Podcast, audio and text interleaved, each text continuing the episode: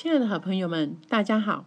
我今天要说的是美乐家品牌的由来和创办人范德士先生的故事。为何美乐家总裁范德士先生一直致力于帮助小人物拥有翻转人生、可以掌握自己命运的机会和平台呢？请聆听以下三段小故事。第一段故事：小人物故事开始。范德士小时候在农场生活。家里经济条件并不好，父亲是个铁路工人，工作非常的努力，只有周末才能回家。在一个周末，他偷听到父母的谈话，听到父亲一边哽咽一边和母亲说：“我是一个失败者，我不是一位很称职的丈夫，几十年来我没有给到你应有的幸福。我是一位非常不称职的父亲，这些年来我一直辛苦的工作。”还是没有办法让我的孩子过上幸福的童年，将来没有办法让他们上很好的学校。父亲在他心目中是多么的高大，可是那天晚上这段对话在他幼小的心灵里就开始种下一颗要成功的种子。他告诉自己，长大后再也不要做穷人，要改变家族的命运。犯的事没有从家庭。继承到财富，但是他从父亲的言传身教中继承了三个重要的价值观：一、诚实；二、努力工作；三、没有负债。第二段故事：小人物命运思考。范德士大学毕业以后，进入了 ADP 美国自动数据处理公司工作了九年半，从基层做到了总经理。这期间，范德士经历了多次晋升，使得他开始思考：为什么优秀的人很多，但是机会往往只有一个呢？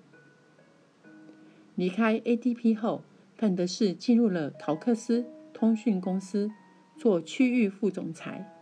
这时候，他发现他的命运不再被别人改变，但是他决定很多人的命运。而这些人和他当年一样，被别人决定命运。于是他开始思考：我们，包括一些小人物，这些人的命运到底是决定在谁的手里呢？能不能有这样一个机会，让小人物自己掌握自己的命运，而不是让穷人继续去给富人打工？第三段故事。小人物平台的创立，在范德士很年轻的时候，大约在一九八一年左右，他说要担任朋友创建的茶树精油公司担任 CEO。这家公司是以直销模式运营的，公司因为营销人员夸大产品的功效，而不断受到美国药监局 FDA 的指控，很多人因囤货而受到伤害。一件事情深深触动了他。有一天，他听到一位女女士在角落里哭泣。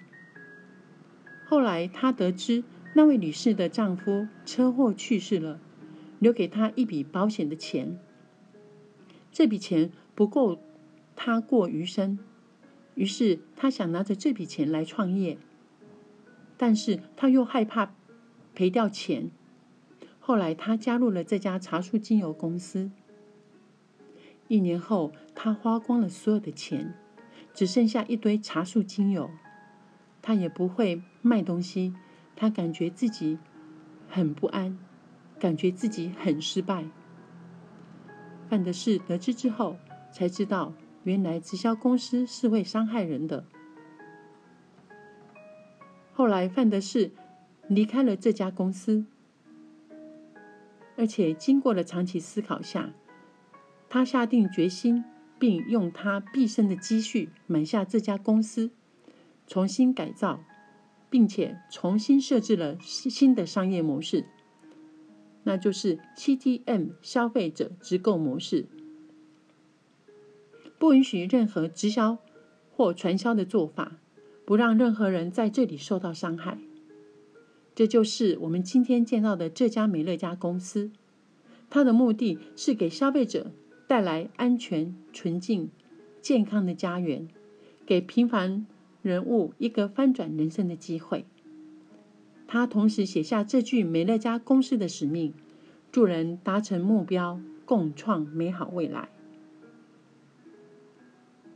而且美乐家公司一直获得非常多的奖项，其中一项就是美国企业蓝筹奖，它是由美国一百多位法官评审。美乐家到今天为止，全球零投诉、零赔付、零伤害。总裁范德士荣获霍雷肖阿尔杰奖，这个奖项表彰白手起家。对人类做出杰出贡献的人，其中包括三位美国总统：希尔顿创始人、麦当劳创始人、沃尔玛创始人和梅乐家创始人。